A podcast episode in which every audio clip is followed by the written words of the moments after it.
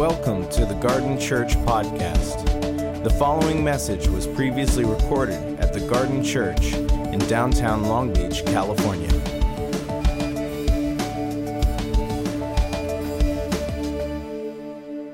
The Garden, we are continuing a series on practicing the way of Jesus with these three goals.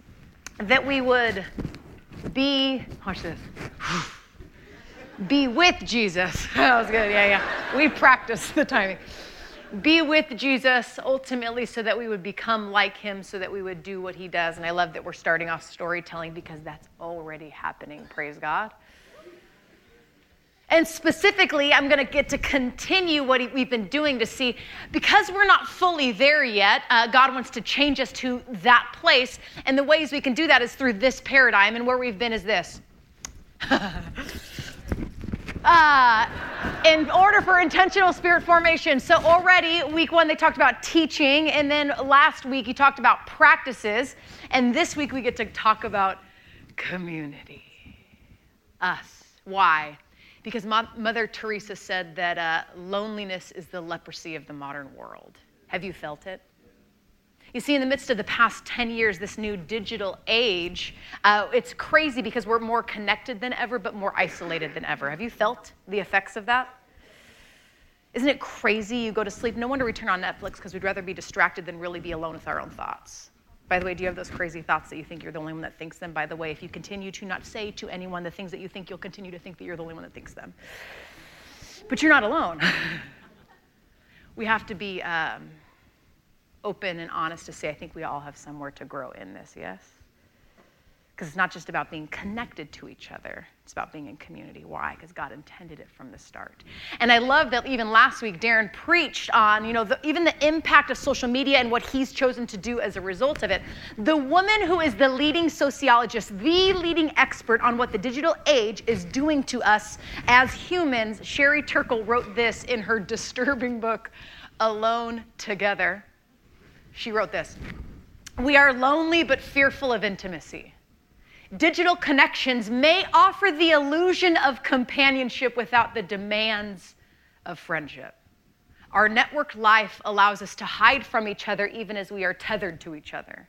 We'd rather text than talk, and when technology engineers intimacy, relationships can be reduced to mere connections. And then, easy connection becomes redefined as intimacy. Put otherwise, cyber intimacies slide into cyber solitudes. Have you felt it? Luckily, God created us for something so much more. Turn with me to the very beginning, page one of God's Word. It starts in the book of Genesis, chapter 1, verse 1 is where we're started. And as you're turning there, which is going to be so hard to find just after table of contents, is that I have to let you know a little bit about uh, what I think of when I think of the idea of community and opening God's Word. So I had the uh, privilege of going to Israel a few times, and one of the times we went there, I got to learn what it was like to be in church in the first century church. So, what was church like when Jesus went to church? Interesting, yes? And it was, it was, everything about it was totally different. In fact, right when you walked up, there was one synagogue uh, that it was called Chorazim. And as you walked up, I love it, the stairs were intentionally uneven because otherwise you just kind of like walk into church, right? So they had some that were long, some that were short, some that were awkwardly tall. Because this, they never wanted you just to get used to walking into church and be not conscious. And so it was kind of this like, you just immediately started to be conscious. And then the environment was different. See, me standing on a stage was really heavily influenced by the Greek, where you have the theater and the arts impacting what church is like. That happened uh, just after the first century. But church back then was a little different. In fact, just for fun, let's just let's experience it together. So the person who spoke was not in the front. Watch your face. So the person that spoke would have been somewhere more in the middle. I'm so sorry. It's so awkward. I know. I feel so weird just kind of, you know, community. So, you know, you have the person that's actually teaching that's going to be in the middle, and everyone else was intentionally in a. That just doesn't work, does it? So, um, everyone else is in a circle. Here's why: because they wanted you to understand that you do not just go to church. In fact, look past me. What do you see? People. Oh, this. I'm so sorry. This is like the interactive. So it's it's fine. If you look past me, what do you see? People, each other. Why? Because you don't just go to church. You are it. And that was purposeful. And so they'd have the, you know, the thing in the center, and then they'd start with uh, praises and blessings. Similar, how do we start? Now we do it with worship through music. Back then, they were sharing stories of someone would stand up in the community and praise and worship God for who He is. So someone over here would stand up and go, God is alive. And everyone's like, you know, Mufasa. And then someone over here and it was crazy because they so knew each other. They so lived in the midst of life together. Someone over here would stand up and go, God is healer, and everyone would know she's not fully healed yet. You know what I mean? And then someone would get up and talk about the effects of alpha, even though crazy background, jaded by the church, maybe, but at the same time encounters Jesus, and everyone in the crowd is like, yes, bring your friends to alpha. So, and so this is how it would start. So everyone's now saying this. And now then was the time where someone from the community would come out to the center. They would put out a thing called the Moses seat, and he would sit on the Moses seat because it was time to bring the Word of God. Now, what I loved about this first century church was that um, there was a guy who worked at the synagogue. They tell stories about this guy. See, because uh, he had two jobs. Number one, clean up, like a janitor. But he loved his job not because of the janitorial duties, but because of his second role. See, his second role was that he actually got to, I'm sorry, uh, he got to go to what's called the Torah closet, Torah being the first five books of the Bible, right? And there was a closet. See, that, right now we have the Bible like book form. Back then it was scroll form. So he would get to go to the Torah closet, grab the scroll that was going to be read today. And this guy loved his job because he got to bring out the scroll. And what I love about it, the guy was telling stories. He's like, this guy would never just walk out the scroll. No! Sorry for yelling. He would never just walk out the scroll. He would always dance out the scroll. Can you picture it, right? Uh, and he's like, oh, what? And everyone's like, who, what, this, me, what, this move, you're welcome. And so he starts going nuts. And everyone in the audience is like, yeah! And he's like, oh, no! And you know, he's grabbing people. No, not really. But, and he's going, and everyone's like, yes! And he's like, yes! And they're, yes! And he's like, are you ready? Yeah! Here's why. Everyone would go nuts and crazy nuts because it was the moment in the service where they got to hear from a living and an active God. That were like, yes, please. You want to know why?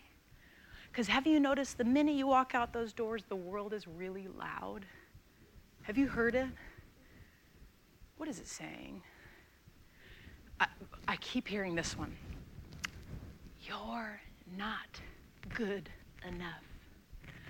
Not doing enough or this one's been real prevalent in my community. You're not where you should be by now. You heard that one?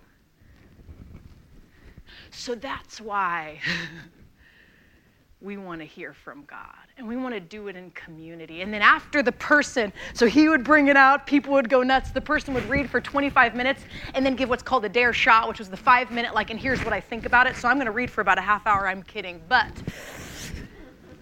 and then afterwards, the guy who got the chance to read in the center would go around the community one by one and shake hands. And they had this phrase that um, basically meant this I am stronger now because you are stronger now. Therefore, we are stronger. Next person.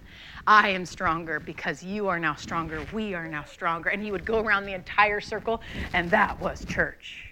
And what I love about the Garden Church is it, it seems as though, based on storytellers, and I know there's a thing here, and by my, my community that's been rocked by this place, it seems like we are stronger together as we crack open God's word. So let me ask you this Do you want to hear from the living God this morning? Yeah. So uh, in Genesis chapter 1, verse 1, it begins like this In the beginning, what's the next word? God which that's really important when you get to the start of a book because like any good book it gives away the main character right at the start you know what it doesn't say in the beginning you i know that's confusing because you thought you might have been the main character of your story right I know it's confusing. Here's why because you're in every scene. Am I right? you sure do. You see, and, and if, if you just got that, you might live like God, who, by the way, is a community in and of himself. See, although the story starts in the beginning, God, it actually started before the beginning because God the Father perfectly loved God the Son, who perfectly loved God the Holy Spirit, who perfectly honored God the Father, who perfectly honored God the Son, honored God the Holy Spirit, who glorified you. You get the idea? From forever, and I can't fully understand that. But I'm becoming more and more okay with the God I can't fully understand because if I could, he would be a small God, and we serve a very big God. So, God the Father, who existed for forever in a triune person, three persons, one God. If you have any questions, ask Pastor Darren. so easy. So, um, so he existed for forever. And then you have Genesis 1 1 when it says, In the beginning, God, which again, three persons created. And it continues uh, created the heavens and the earth. Now the earth was formless and empty. Darkness was over the surface of the deep, and the Spirit of God was hovering over the waters. What I've come to do with this book, if you're wondering how to spend time with this book, a simple way is simply this figure out what's true about God, because that will never change. I think oftentimes I used to go to God's word, especially uh, by myself, and I'd, you know, inspire me. I don't get it, right? Because I'm making myself the main character of the quiet time. So if you find who God is, you can be confident that who God was is who God is and who God will forever be, which means it's never going to change. So let's discover this together. In the beginning, God created. What do you know about God? Good job. That was an easy one. It gets harder. Now, the earth was formless and empty. Darkness was over the surface of the deep, and the Spirit of God was hovering over the waters. A little bit harder. What's true about God? You know, that sounded like this. yes. Uh, so basically, it was dark, there was nothing, and God was present. So if it's true that who He was is who He is, then I can say, even though it's dark and there feels like nothing, God is present. So, continues. And God said, Let there be light. He brings light into darkness. In other words, He exposes. No wonder it's a little bit uncomfortable to be in His presence at times. And there was light. God saw that the light was. Okay, again, we could either do like the good, or we can, you know. Verse 3 God saw, said, Let there be light, and there was light. So God saw that the light was, and He separated the light from darkness. He saw that the light was good. And basically, from Genesis chapter 1, verse 1 through about verse 26, you have him doing this creating, and it's good. Why? Because he made it. And so he creates, and then he says, good, creates and says, good, creates and says, good, creates, good. Then, chapter 1, verse 26 says this Then God said, Let us, why us? God the Father, God the Son, God the Holy Spirit, one. Let us make mankind in our image. How important is community to God? Well, He made us in His image, and He is a community in and of Himself. In our likeness, so that they may rule over the fish of the sea and the birds in the sky, over the livestock and over all the animals and over all the creatures that move along the ground. So God created mankind in His own image. He made us for community. In the image of God, He created them. Male and female, He created them. He blessed them and said to them, Make more. I like that verse. In fact, uh, he, you remember, remember the pattern? Creates good, creates good, creates good, creates good. Chapter 1, verse 31, he says this Now, after creating humans, God saw all that he had made, and it was, ooh, it's a little different. I like that. Here's why I like it because uh, it's one of the first descriptors of us. Very good. Jean jacket girl right there. What's your name? Amy. Hi, Amy. I could say it to everyone, but it's you. When God created everyone, but specifically you, Amy, he said, very good. And I heard a theologian once make the statement that very good means whole, like that one man said, Patrick, whole and complete, lacking nothing, which means this, Amy, that when God created you, he went, yes, that's exactly how I want you. But Amy, if you're anything like me, you're going to compare yourself with the sweater in front of you. I know she like plays piano, and you know, I know. But Amy, if you're anything like not just me, but I have a feeling a few girls in the room, we play that comparison game a lot, don't we? And I will say in Mrs. Community, I think it was Eleanor Roosevelt who first said, what was it? She said, um, comparison is the thief of all joy.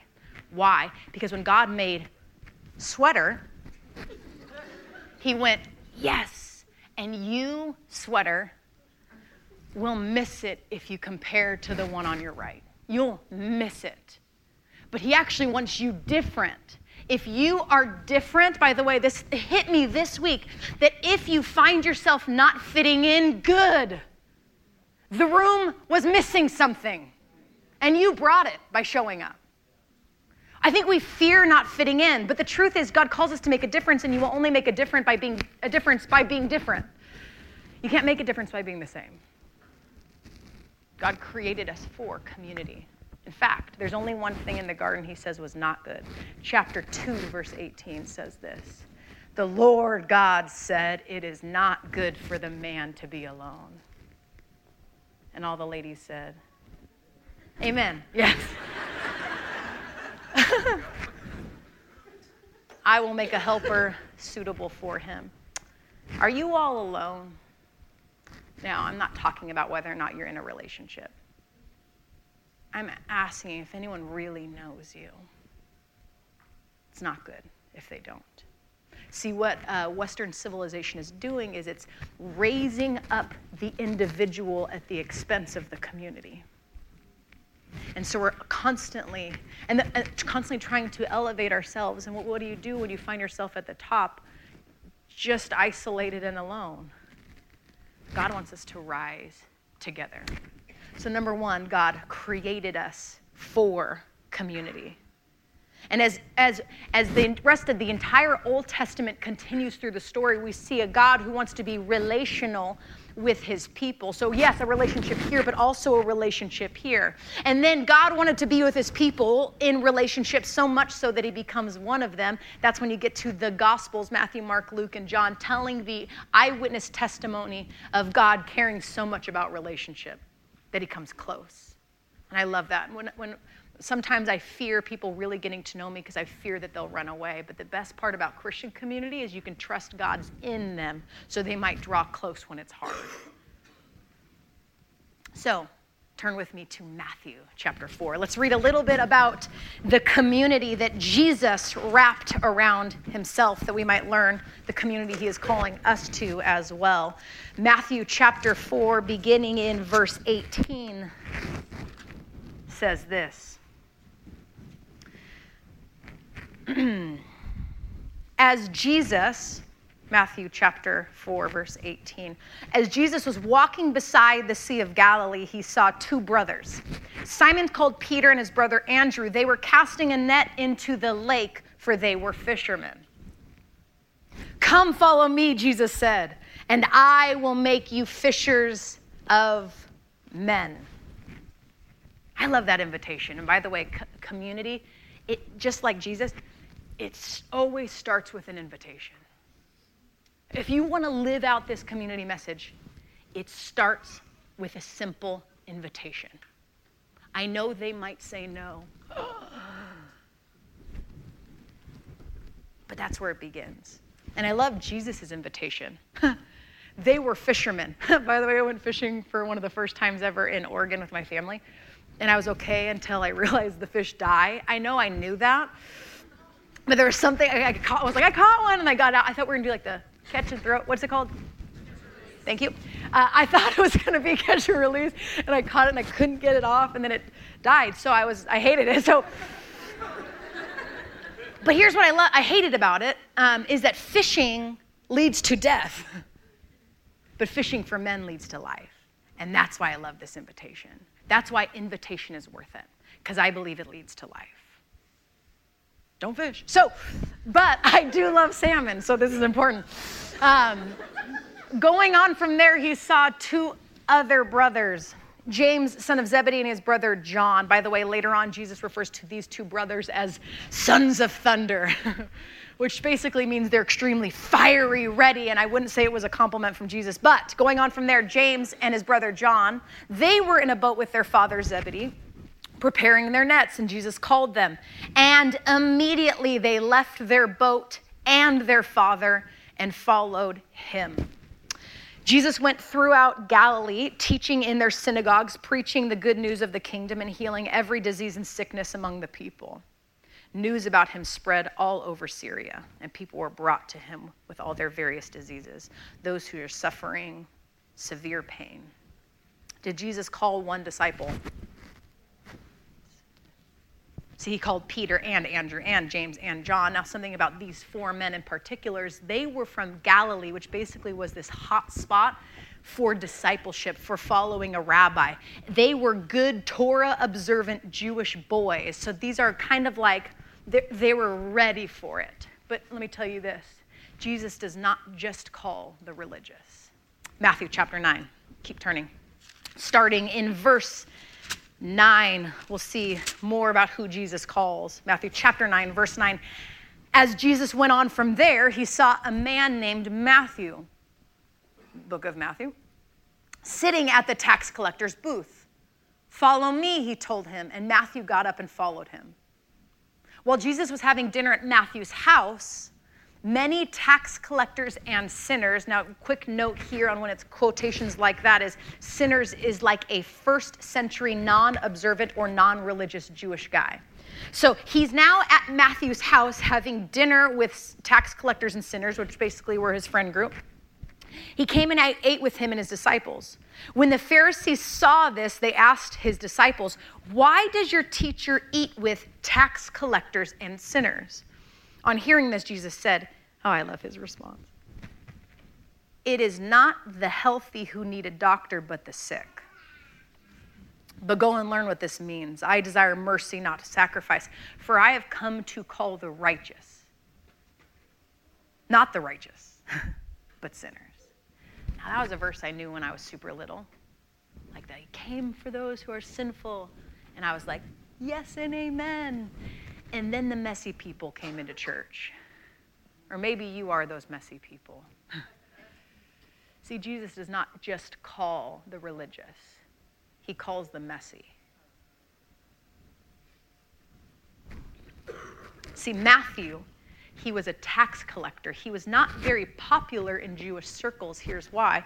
Because, see, what a tax collector was, was basically it was a Jewish guy working for the enemy, Rome. This was a rugged guy. That's why all the disciples and all the people, the Pharisees, the uptight religious folk, go, Who is Jesus hanging out with? By the way, when people look at your lives, are any of them confused about who you hang out with? They should be if you follow Jesus. It shouldn't always make sense. And so everyone's kind of confused like, why would he hang out with these guys? Why would he hang out with people who were Jewish? Yes, that makes sense. But the Jewish people who basically went against what Jews believed and served Rome, they were confused. You see, he was with his friends and other tax collectors and sinners. This is Matthew. And you're kind of beginning to notice uh, Jesus brought together quite an interesting bunch.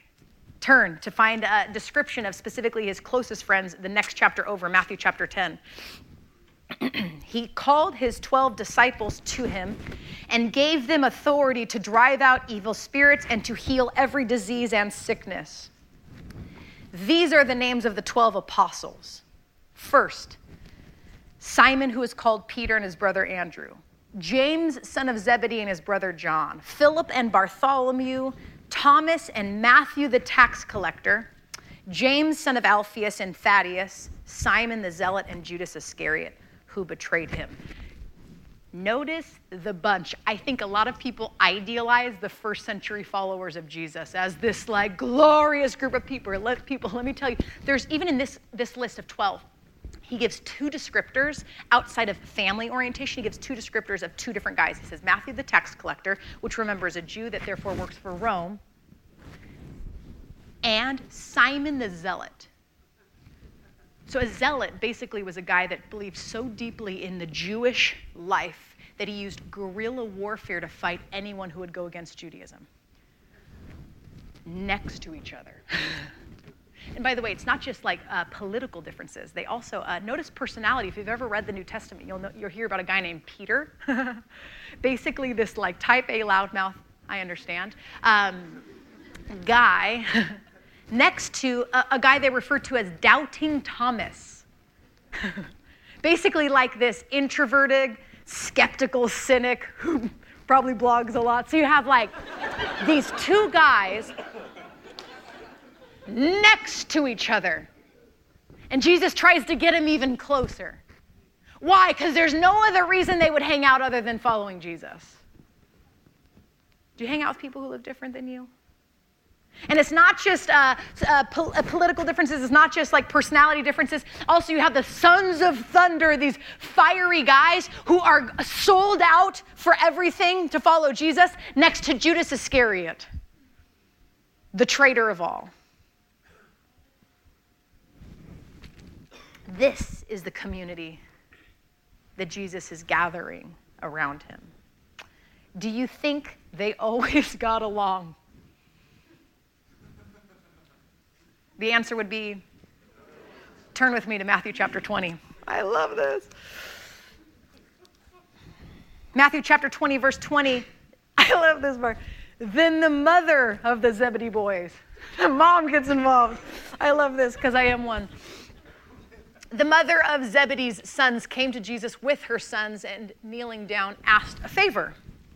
What is it you want? Jesus asked. She said, Grant that one of these two sons of mine may sit at your right and the other at your left in the kingdom. Jesus says, You do not know what you are asking. Can you drink the cup I am going to drink? That's Jesus for no. we can, they answered. Jesus said to them, You will indeed drink from my cup, but to sit at my right or left is not for me to grant. These places belong to those whom, for whom my Father has, who has been prepared by my Father. When the other 10 heard about this, they were indignant, which means really mad, and you would be too. Two of the 12 go to Jesus with their mom. The sons of thunder bring their mom into the equation and they ask for a higher placing. By the way, if you struggle, if so far I've brought up certain things that kind of rise in you, this like, oh, almost like guilt, you're not crazy. You're not crazy, this feeling to want to get ahead. You're not crazy. You fit right in. But Jesus keeps gathering them closer and closer to himself. In fact, uh, Jesus responds, though, because he goes straight into teaching on what it means to be a disciple. He reorients their thinking when he says this, verse 25. Jesus called them all together and said, I love that. He called them all. He didn't just take the two that had conflict. He goes, no, no, no, let's do this in community and says this You know that the rulers of the Gentiles lord over them, and their high officials exercise authority over them. Not so with you. Instead, whoever wants to become great among you must be your servant. And whoever wants to be first must be your slave, just as the Son of Man did not come to be served, but to serve and to give his life as a ransom for many. You cannot separate discipleship to Jesus from involvement in community, no matter how messy it is. And I know it's hard in this kind of me centered culture that we are in the midst of. In fact, Barna, who's one of the leading researchers specifically, they, they find all the stats with regards to uh, Christianity and what, how the impact it's having and whatnot. They asked, what's everyone's preferred method of discipleship? And the number one answer was, well, just me and Jesus. The other answers included people. it's normal in our Christianity today, but we see that Jesus calls us to something greater. Ronald Rolheiser said this Part of the very essence of Christianity is to be together in a concrete community with all the real human faults that are there and the tensions that this will bring us, will bring us. Spirituality for a Christian can never be an individualistic quest. The pursuit of God outside of community, family, and church.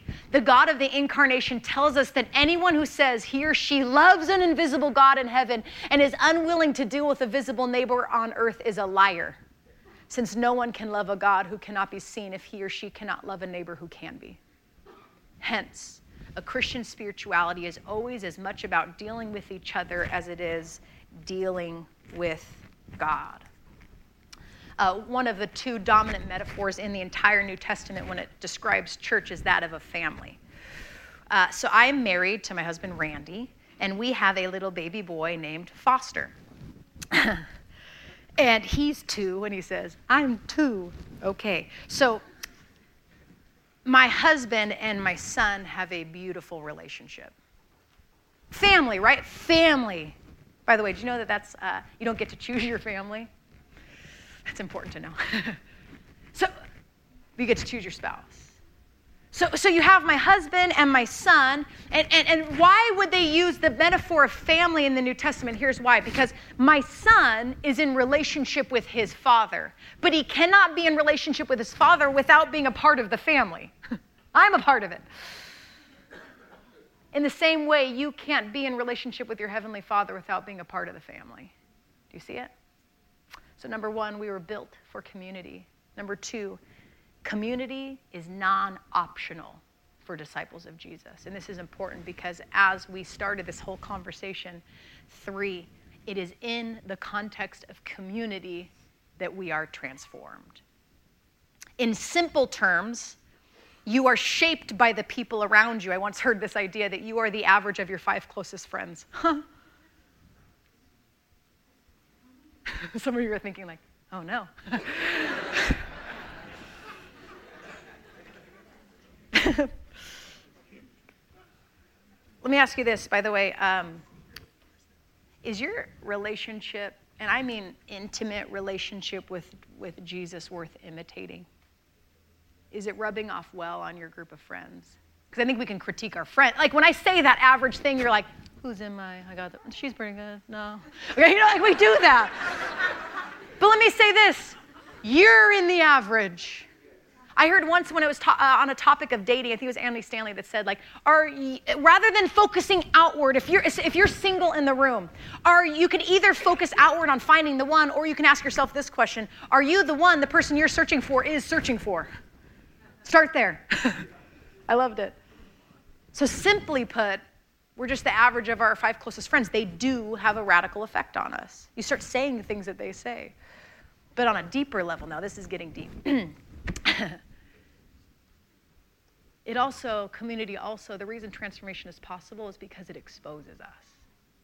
I'll put it this way, it's really profound. Whoa, okay, so you have this water bottle, right? And you have an alarm on your phone. How cool if I planned that? I didn't. Just gotta turn it off. So you have this water bottle, right? And there's stuff on the inside, which is water, just so you know. Now, if it's shaken, this is good, this is good. What comes out? I'm sorry, it's fine. So,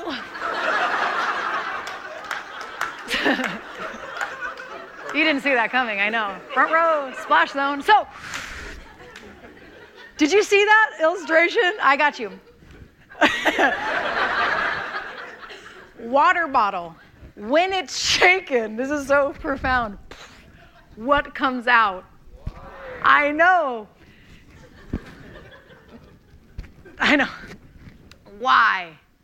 Because when it's disturbed, what's on the inside comes on the outside. Yeah? Ah, oh.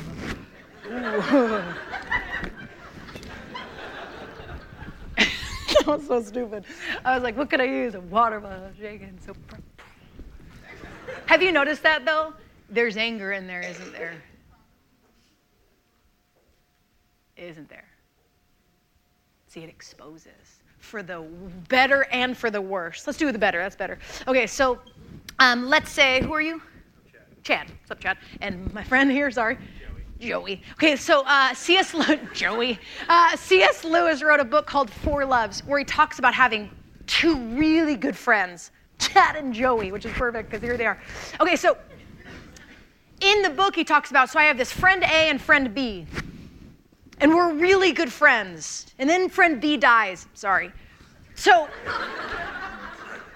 and he goes, Well, at least I have friend A and we're going to get even closer, right? That was kind of how he was doing the math until he realized something. I'm going to miss the side of Chad that only Joey could bring out. Do you know this about you? That like people bring out every side of you? Community is a powerful thing, it's where we are transformed. Not only does it expose, it also encourages. Why? Because you cannot one another yourself.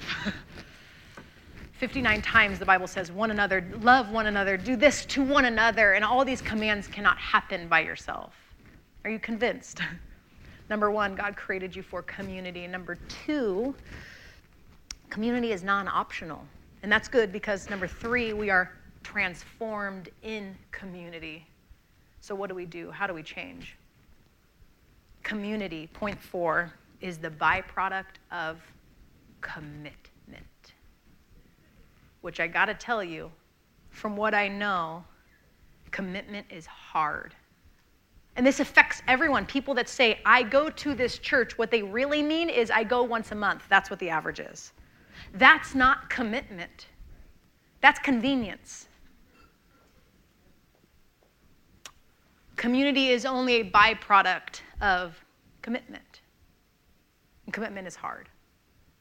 What do you commit to? You commit to coming, learning, and teaching together. But I got to be honest, this definition, bless you, of community cannot just happen on Sunday mornings. While Sunday mornings definitely matters. Why? Because it was even in Jesus' routine, right? He went to synagogue every single week. That was part of his routine, and we want to look like Jesus. So we come, we gather every single week, right? But this type of community cannot just happen here. While it's nice to meet people, be friendly, and all that, we should do that. Good job we also have to go places further. That's why house church exists. A very dear friend of mine is in a house church, and she's like, I, it, it was so scary to walk into. I didn't even know what I was walking into, and then I showed up, and then they're like, and we're all committed for weeks. And she's like, no, because it's hard, and it's messy.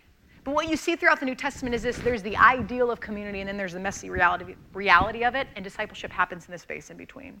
That's what we have. And so you have to commit to it, as hard as it is. One thing specifically I've come to realize that is important that I think in order to experience this community is you have to care about two things. Number one, being known, and also getting to know. It's both and, it's not one only. Best way I can illustrate this is actually I worked at, I have worked and I still work at a Christian camp called Hume Lake. And uh, in the past 10 years that I've worked there, whoa, uh, I've learned a lot about community. And in fact, I remember hearing this talk once on community, and I was like, I was so rocked by it. I'm like, I would go into cabins at night, and I wanted like everyone to experience this type of community. So I'd walk in, and mind you, uh, my first six years I worked in high school ministry, so I'd walk in, and I remember I'd walk into a cabin at night, so it'd be like 11 p.m., and the girls would all be on their bunks. And I'm like, everybody, who wants to play a game? You know, and all the girls were like, huh I do. That's so crazy you ask. I'm like, great, great. Fun circle. Everyone get in a fun circle. It's gonna be so fun. So I'm like, everybody, hurry, hurry. And everyone gets in this little circle. And I'm like, okay, so this game is gonna be called If You Really Knew Me, You Would Know.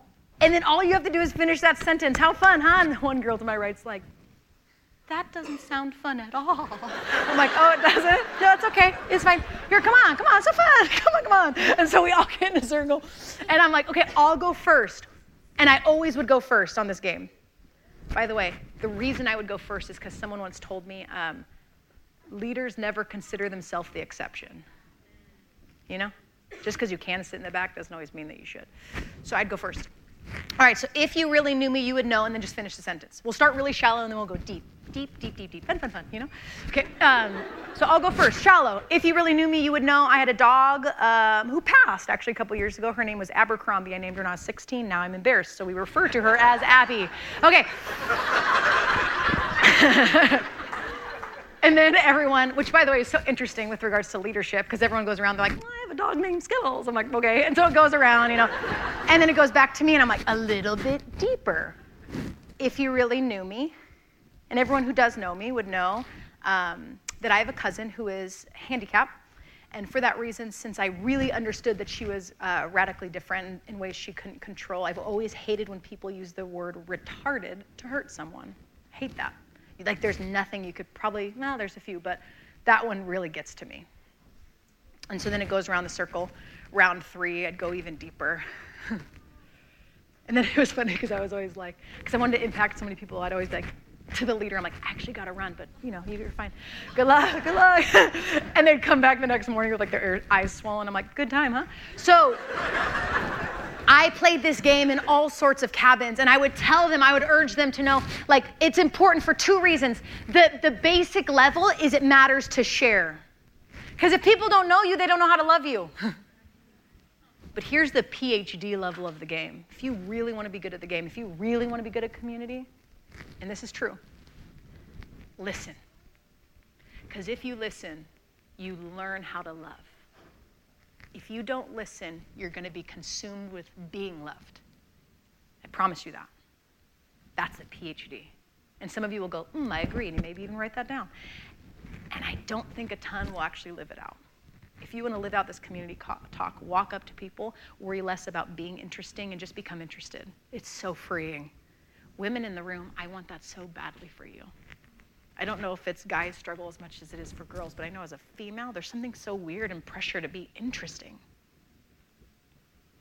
I've come to realize the freedom to walk into events and just be interested in people. And so this game, I would play it every single week. In one week, I'll never forget it. So my job at the camp, I was called the spirit girl.